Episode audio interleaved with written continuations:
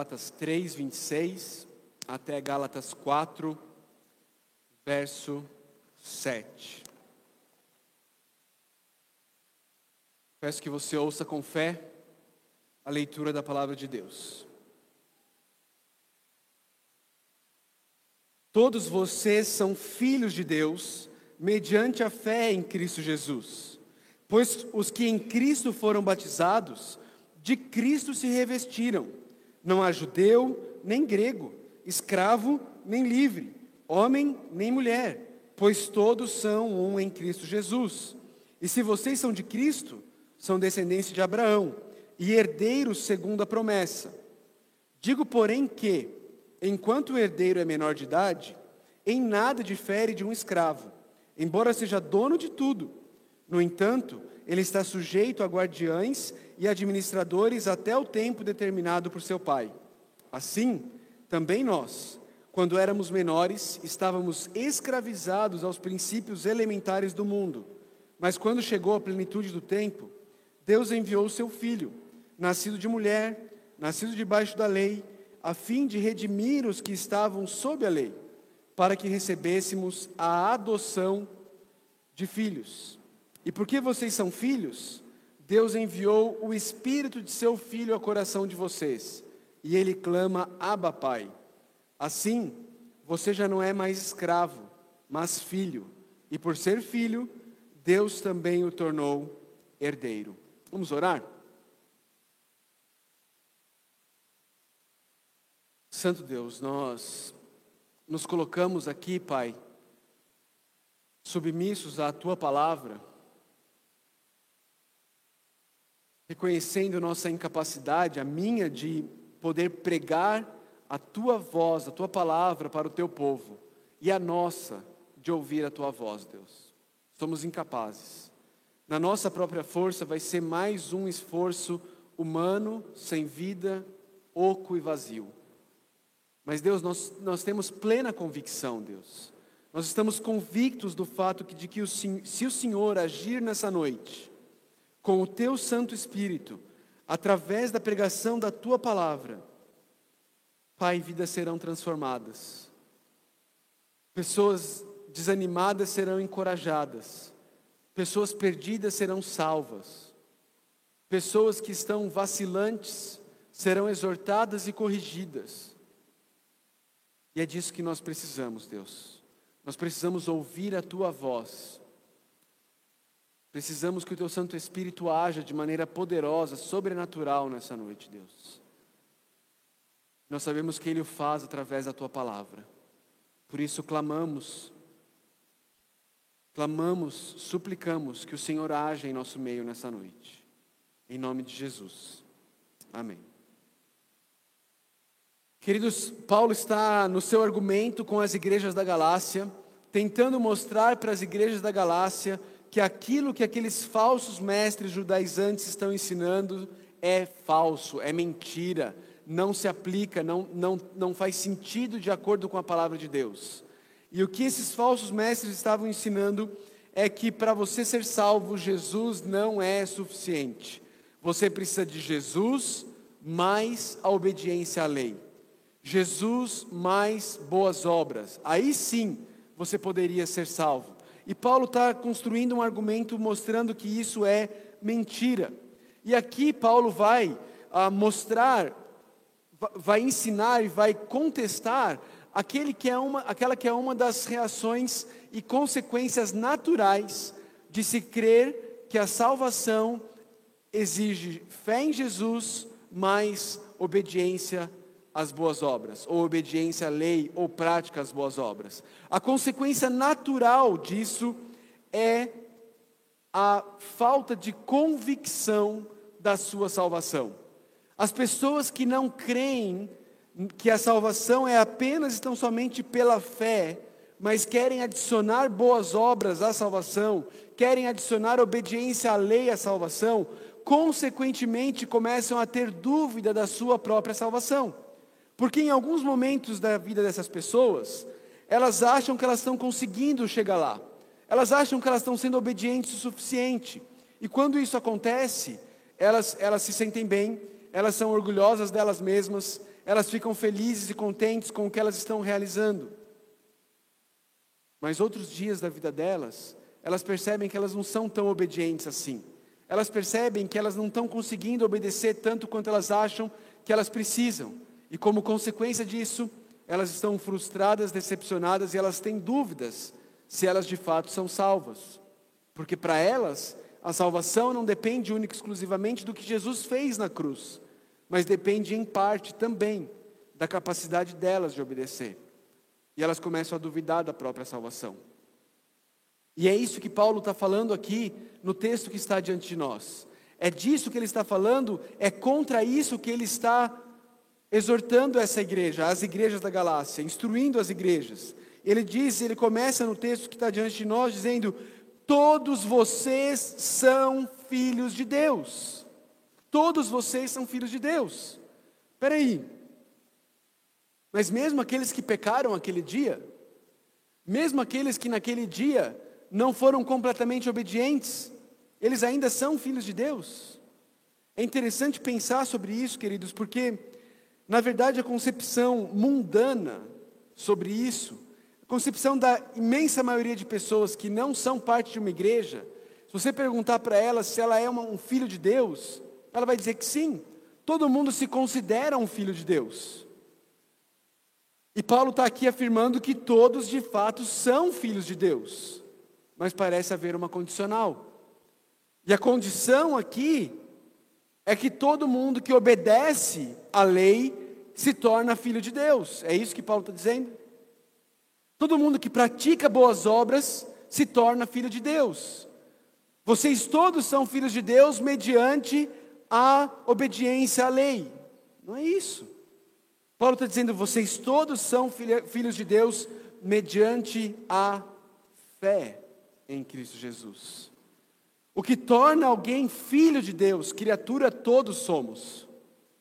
Mas o que torna alguém filho de Deus é a fé em Cristo Jesus. É crer em Cristo Jesus. E aqui, de novo, a gente precisa fazer aquela diferenciação entre acreditar e crer. Lembra da ilustração? Cachoeira, cabo de aço, carrinho de mão, saco de cimento. Lembra disso?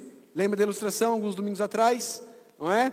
O equilibrista passa, e aí depois, quem acredita que eu volto? Todo mundo, eu, eu, eu. Ele tira o saco de cimento, quem senta no carrinho? Crer em Jesus Cristo é sentar no carrinho. Crer em Jesus Cristo é dizer, eu confio a minha vida no que Jesus Cristo fez na cruz do Calvário. Eu confio que o que ele fez é suficiente para resolver o meu problema com Deus. Por isso, a minha eternidade está segura. A minha eternidade não é vacilante como eu, ela está segura no que Cristo fez na cruz do Calvário por mim. Todos vocês são filhos de Deus mediante a fé em Cristo Jesus, pois os que em Cristo foram batizados, de Cristo se revestiram. E aqui talvez você, você e eu podemos entender equivocadamente o que Paulo está dizendo e pensar que o batismo é meio de salvação.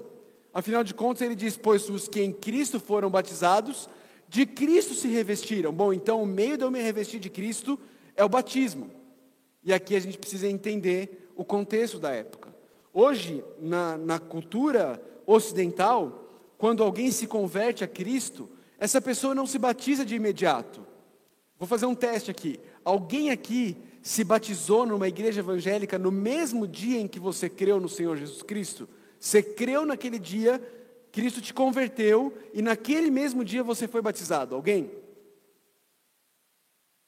Não é o, não é o comum, não é o normal. Existem algumas igrejas, especialmente em, em contextos pós-cristãos, em contextos em que os cristãos são perseguidos e não são bem vistos, em que isso ainda acontece.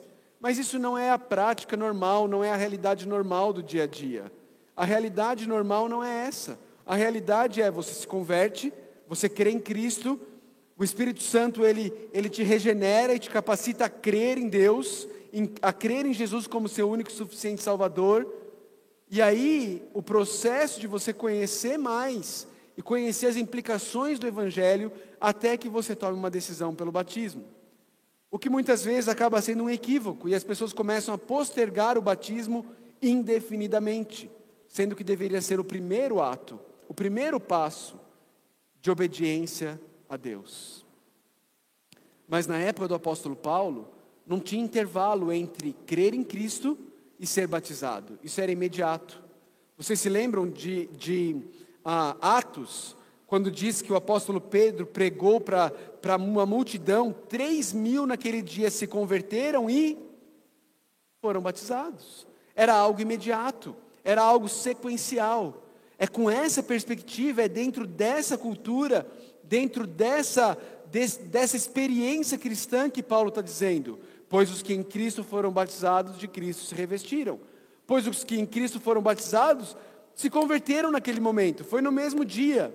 E naquele momento eles se revestiram de Cristo. Eles passaram a ser participantes de Cristo.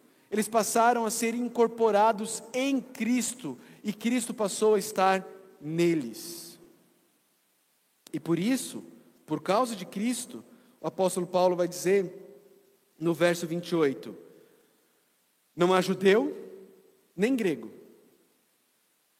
nem escravo e nem livre, nem homem, nem mulher, pois todos são um em Cristo Jesus.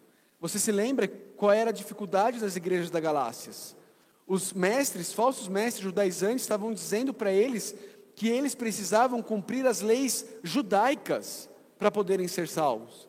Paulo está colocando todo mundo no mesmo nível, ao pé da cruz do Senhor Jesus Cristo. Ao pé da cruz de Jesus, queridos, não existe classe social, ao pé da cruz não existe ah, histórico eclesiástico, ah, o meu pai foi membro fundador da primeira igreja. Porcaria, não serve para nada. Não serve para nada na sua salvação, não serve para nada no seu relacionamento com Deus. Porque aos pés da cruz, nós somos todos iguais. Todos iguais. Não tem, não tem pedigree na família de Deus. Na família de Deus não tem histórico, não tem pedigree. Somos todos nivelados como pecadores, carentes da graça de Deus. Pois todos somos um em Cristo Jesus. Paulo continua o argumento dele. Ele diz assim: E se vocês são de Cristo, vocês são algo mais. Se vocês são de Cristo, vocês são descendentes de Abraão. Lembra que a gente estudou semana passada? Lei e promessa. Lembra disso? Lembra que, que, que Deus falou para Abraão: através do teu descendente, eu abençoarei todas as famílias da terra. Ok? E Paulo está dizendo aqui: se você está em Cristo, você é descendente de Abraão. O que te faz descendente de Abraão não é onde você nasceu, mas é se você nasceu de novo em Cristo Jesus. Se você está em Cristo, você é descendente de Abraão e você é herdeiro segundo a promessa. Aquela promessa de abençoar todas as famílias da terra através do descendente de Abraão, ela se cumpre para você, se você está em Cristo. Se você está em Cristo, você é um dos que receberá a bênção de Deus prometida a Abraão. Ele continua e ele diz: Digo, porém, que enquanto o herdeiro é menor de idade, em nada difere de um escravo, embora seja dono de tudo. Ele vai aqui falar sobre a, a circunstância que eles viveram debaixo da lei antes da vinda de Jesus. E ele está dizendo: quando nós vivíamos debaixo da lei, apesar de sermos herdeiros, éramos como escravos, porque éramos menores de idade. E, e, e, por causa disso, eles estavam sujeitos a guardiães e administradores. Lembra que no texto passado ele fala que a lei ela era o tutor deles? Lembra disso? O tutor deles para levá-los a Cristo. Ele está falando da mesma coisa aqui. É a mesma ideia. Antes de Cristo, eles eram ah, guardados, eles eram administrados pela lei que os levava até Cristo, até que eles se tornassem maior de idade. E essa, essa emancipação, ela acontece, ah, ela acontece quando Jesus vem. Porque até a vinda de Cristo, eles eram menores, não eram emancipados, e estavam escravizados aos princípios elementares deste mundo. O que, que, é isso, gente? O que, que, são esses princípios elementares desse mundo? Do que, que Paulo está falando? Eles eram escravizados a esses princípios antes da vinda de Cristo. Que são esses princípios? Vira algumas páginas da sua Bíblia aí para frente, vai para Colossenses. Para Colossenses 2. Você vai ver essa mesma expressãozinha aparecendo lá, Paulo usando a mesma expressão em Colossenses 2.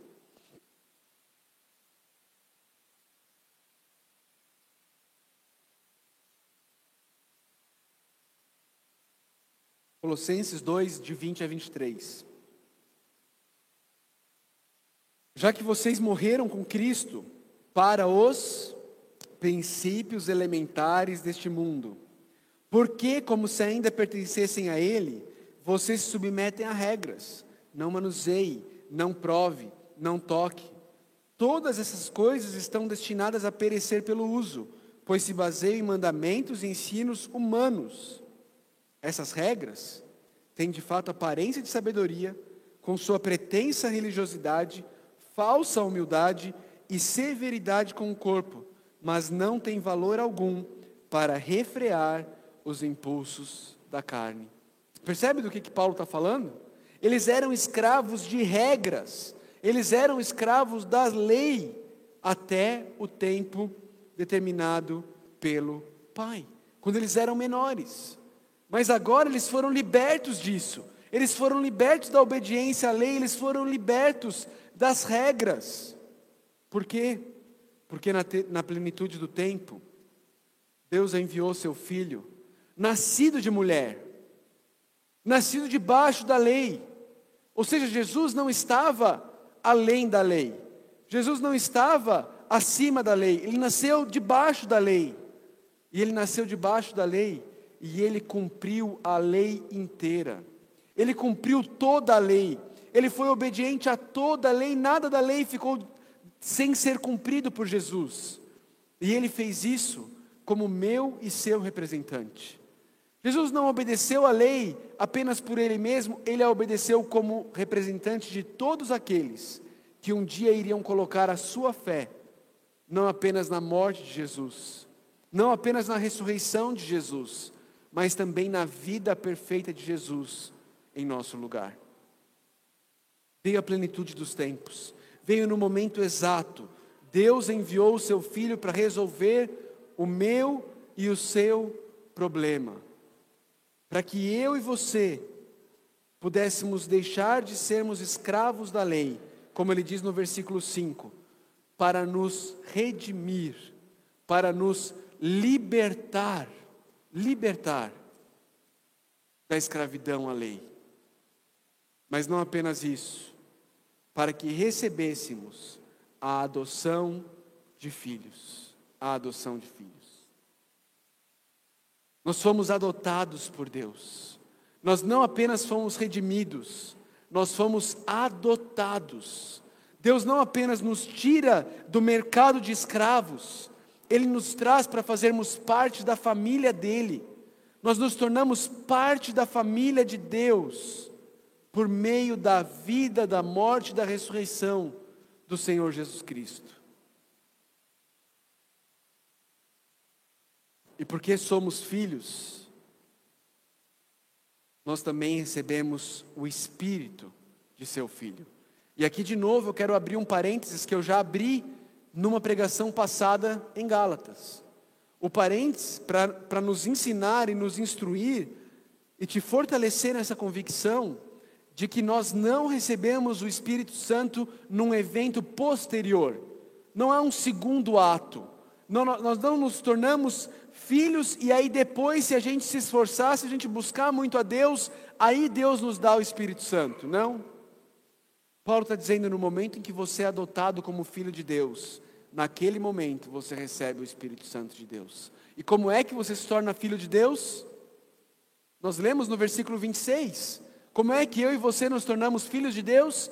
Mediante a fé em Cristo Jesus. E é no momento da fé em Cristo que nós nos tornamos filhos, e é no momento em que nos tornamos filhos que recebemos o Espírito Santo. Não são eventos distantes, não são eventos posteriores, não é um evento separado do outro, é no mesmo momento, no mesmo momento. E porque vocês são filho, Deus enviou o espírito de seu filho ao coração de vocês. A gente recebe um novo DNA. Nós temos um novo coração.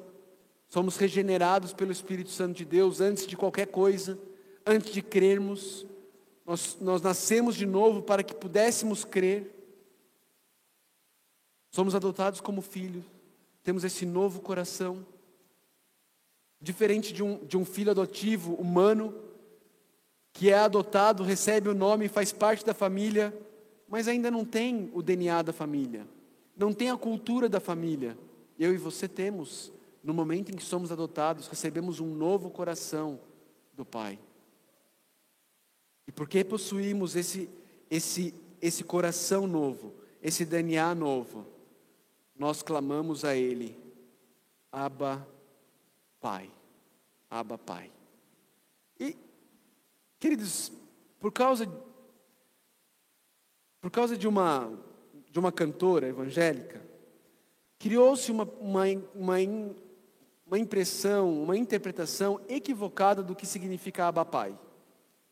Criou-se a ideia, especialmente no meio evangélico, de que Abba Pai significa assim, meu papaizinho, pai, paizinho lindo, papaizinho querido. E não é isso. Não é isso que a expressão significa. Aba é a transliteração grega da palavra aramaica para pai. Significa pai, pai em duas línguas diferentes: aramaico e grego. E o significado mais básico dessa palavra é a ideia de, de trazê-la para algo pessoal, chamando Deus de meu Pai. É algo meu, é, é, eu tenho um relacionamento pessoal com esse Pai. Não é simplesmente um Pai, é meu Pai. Mas, mas não é papaizinho, não é nada disso. É meu Pai. E é interessante, queridos, porque só existe uma pessoa em todo, toda a narrativa do Novo Testamento que se dirige a Deus dessa forma. Em um momento específico da vida, que é Jesus Cristo no jardim do Getsemane. Abre comigo lá em Marcos, Marcos 14, 36. Eu acho que não tem aí projetado, não. Marcos 14, 36. O Evangelho de Marcos é o segundo livro do Novo Testamento. Marcos 14, 36. Jesus está no Getsemane, ele está à iminência de receber todo o cálice da ira de Deus derramado sobre a cabeça dele. E ali, no jardim do Getsemane, Jesus, o texto diz, verso 35, indo um pouco mais adiante, prostrou-se e orava, para que, se possível, fosse afastada dele aquela hora. E ele dizia: Aba, Pai, meu Pai, tudo te é possível. Afasta de mim este cálice, contudo não seja o que eu quero, mas sim o que tu queres. Queridos, por termos sido adotados por Deus, por termos recebido o Espírito Santo de Deus em nós, em meio às angústias, em meio às dores, em meio às aflições dessa vida, eu e você podemos nos dirigir a Deus da mesma forma que Jesus se dirigiu ao Pai, chamando Deus de meu Pai, se submetendo à vontade dEle, confiando nele, sabendo que a vontade dEle é a melhor. Eu e você, em meio às aflições, podemos ir a Deus como filhos e não mais como escravos. Podemos ir a Ele como filhos, clamando: Meu Pai, eu preciso do Senhor, eu dependo de Ti, eu confio em Ti, meu Pai. E porque nós somos filhos, Paulo diz, já nós não somos mais escravos, mais filhos. E por sermos filhos, Deus também nos tornou herdeiros. Cristo divide a herança dele comigo e com você. Aquilo que era direito dele passa a ser direito meu e seu, por causa do que ele realizou na cruz do Calvário, no meu e no seu lugar. A todo aquele que crê no Senhor Jesus Cristo como único e suficiente Salvador da sua vida. Nós somos filhos redimidos, não somos mais escravos e agora somos herdeiros. Nós podemos ter plena convicção disso. Isso não é uma coisa que nós estamos um dia e aí pecamos, perdemos. Agora temos que lutar para conquistar de novo. Porque não depende de nós. É algo que Cristo fez por nós. Depende do sacrifício de Cristo na cruz. Depende da vida perfeita que Cristo viveu no meu e no seu lugar. E não do nosso desempenho da nossa capacidade de obedecer, mas da capacidade perfeita do Senhor Jesus Cristo. Queridos, à luz disso, eu queria pensar em algumas aplicações e implicações para mim e para você à luz desse texto.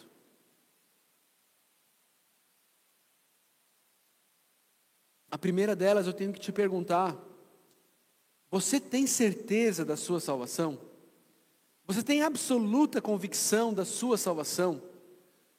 Se você morrer hoje, você tem plena convicção de que você passará a eternidade com Cristo? Ou você ainda vive numa luta do Chicó no alto da compadecida? Não é? Lá ele fica rico, fica pobre, fica rico, fica pobre. Talvez você fique salvo, fique perdido, fique salvo, fique perdido. Como é que você está no seu relacionamento com Deus? Você ainda acha que depende de você, da sua capacidade de obedecer? Ou você já entendeu que a salvação é conquistada por Cristo, nos méritos de Cristo, não no nosso, e ela é imputada por Deus a todos aqueles que creem no Senhor Jesus Cristo. Todos aqueles. De uma vez por todas é um ato definitivo, não é um ato processual, é um ato definitivo. Você tem certeza da sua salvação? Ou você continua achando que depende de você? Você continua vivendo a vida cristã baseada no medo de não ser salvo? Ou você vive a vida cristã baseada na gratidão por já ter sido salvo, por causa dos méritos da vida e da morte do Senhor Jesus Cristo? O apóstolo João, ele nos diz em João 1,12: Contudo, aos que o receberam, aos que creram em seu nome, deu-lhes o direito de se tornarem filhos de Deus. Perceba, não faz sentido. Esse texto não faz sentido se nós crermos na possibilidade da perda de salvação. Porque eu me torno filho de Deus, aí eu peco, eu deixo de ser. Aí eu, eu me arrependo, creio de novo, eu volto a ser.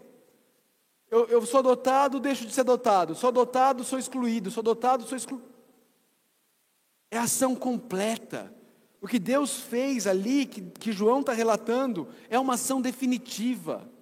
A todos quanto receberam, aos que creram em seu nome, deu-lhes o poder de serem feitos filhos de Deus.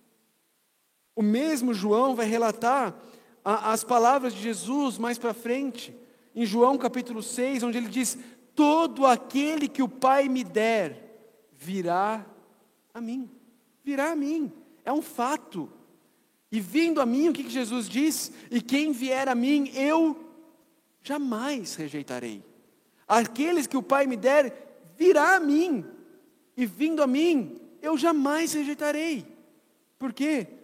Pois desci dos céus, não para fazer a minha vontade, mas para fazer a vontade daquele que me enviou. E qual é a vontade daquele que enviou Jesus? Esta é a vontade daquele que me enviou, que eu não perca nenhum dos que ele me deu, mas os ressuscite no último dia. Pergunta: vamos fazer um raciocínio lógico aqui. Jesus veio para cumprir a vontade do Pai. A vontade do Pai é que Jesus não perca nenhum dos que o Pai deu para ele. Será que Jesus é incapaz de cumprir a vontade do Pai? Jesus é incapaz? Sim ou não? Mas se Jesus perder alguns do que, os, do que o Pai deu para ele, ele vai ser incapaz. Ele vai ter se mostrado incapaz. Queridos, Jesus é perfeito, Ele é, ele é todo-poderoso, Ele é Deus. Ele veio cumprir a vontade do Pai e Ele cumpre a vontade do Pai. Nenhum, nenhum dos que o Pai deu para Ele serão perdidos.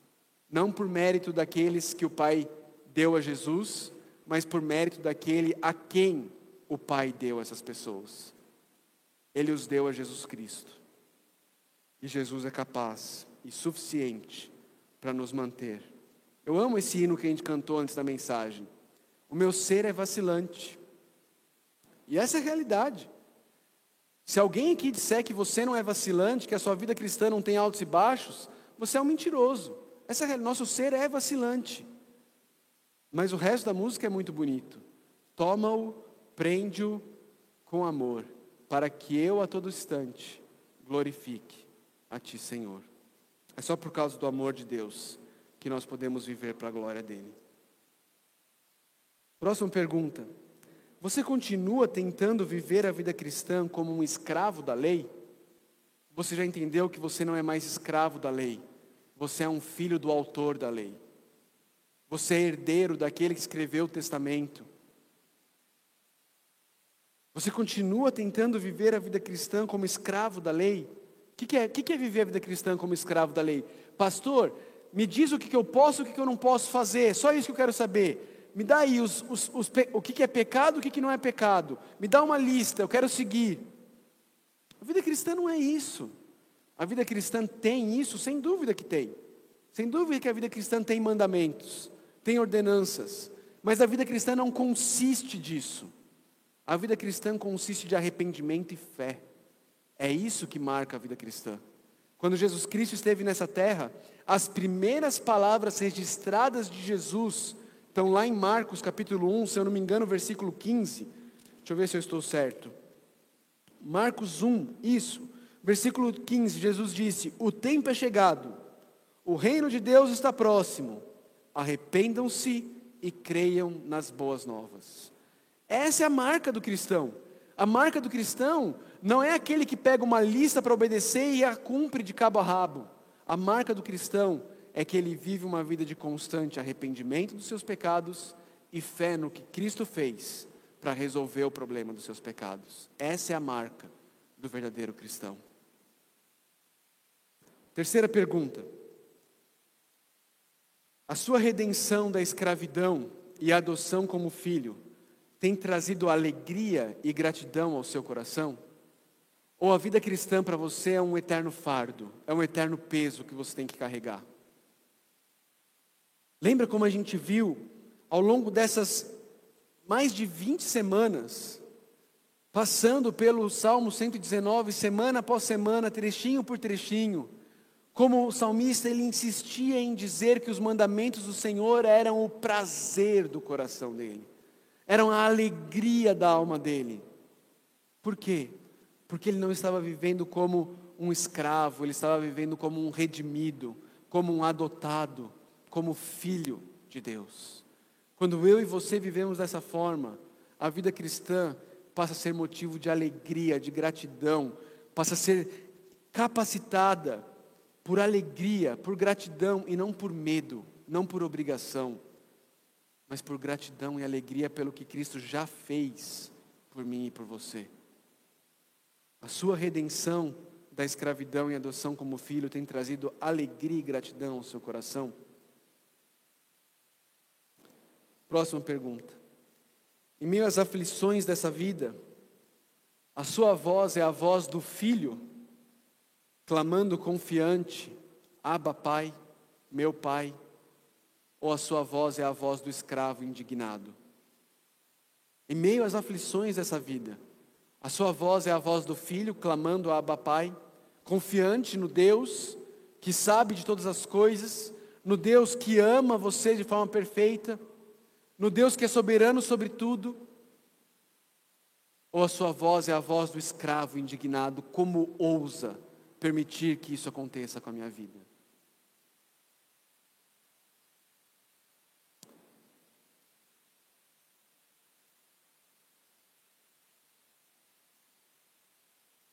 Como você tem agido? Como filho ou como escravo? Como você tem reagido às dificuldades da vida nesse mundo mal? Como filho ou como escravo? Clamando, Abba, Pai, clamando a Deus, dizendo: Meu Pai, eu não sei se eu consigo resistir a todas essas dificuldades, a todas essas dores, mas eu conto com a tua graça, eu conto com o poder do teu Santo Espírito agindo no meu coração, me capacitando, me guiando, me guardando, me fazendo perseverar na fé quando eu penso que eu não vou conseguir. Meu Pai, eu confio no Senhor, eu descanso no Senhor, eu amo o Senhor. Como você tem agido em meio às aflições da tua vida, em meio às dificuldades do teu viver. Queridos, nós precisamos fazer o que o apóstolo Paulo está fazendo com a igreja, as igrejas da Galácia. Nós precisamos constantemente nos lembrarmos do Evangelho da graça de Deus. Porque é só o Evangelho da graça de Deus que pode nos trazer certeza do amor de Deus nos momentos das nossas fraquezas, das nossas falhas. E é só o Evangelho da graça de Deus que pode nos trazer certeza do amor de Deus em meio às nossas angústias, aflições e dificuldades deste mundo caído. Se eu e você não crermos no Evangelho, nos nossos dias maus, nós vamos achar que nós servimos a um Deus que está nos punindo, nos castigando. No meio das nossas aflições, a gente vai achar que Deus está estralando chicotes nas nossas costas, derramando a ira dele sobre nós, porque ainda não entendemos que o cálice foi esgotado que toda a ira que, tinha, que Deus tinha para derramar sobre a minha e a sua vida, Ele já derramou em Jesus Cristo na cruz do Calvário. E eu e você agora somos redimidos e adotados como filhos. Senhor Deus, nós suplicamos, Pai, que o Evangelho da Tua graça possa estar visível, claro, límpido, diante dos nossos olhos todos os dias de nossas vidas, Deus para que diante das nossas fraquezas, das nossas falhas, dos nossos pecados, nós não nos afundemos em culpa, em amargura, em vergonha, mas nós possamos reconhecer os nossos pecados, nós possamos nos entristecer por eles, mas não sejamos escravizados, dominados, paralisados pela tristeza e pela culpa mas podemos, possamos continuar o ciclo, erguer os nossos olhos até o Monte Calvário e ver aquele que já levou toda a nossa culpa e em fé continuar caminhando a nossa jornada, crendo que Cristo já pagou o preço de todo o nosso pecado. Pai, nos ajuda, nós precisamos do Senhor, Deus. Nós precisamos do Senhor. Nós oramos em nome do Teu Filho, nosso Senhor e Salvador Jesus Cristo. Amém. Queridos, nós vamos celebrar a ceia do Senhor nessa noite.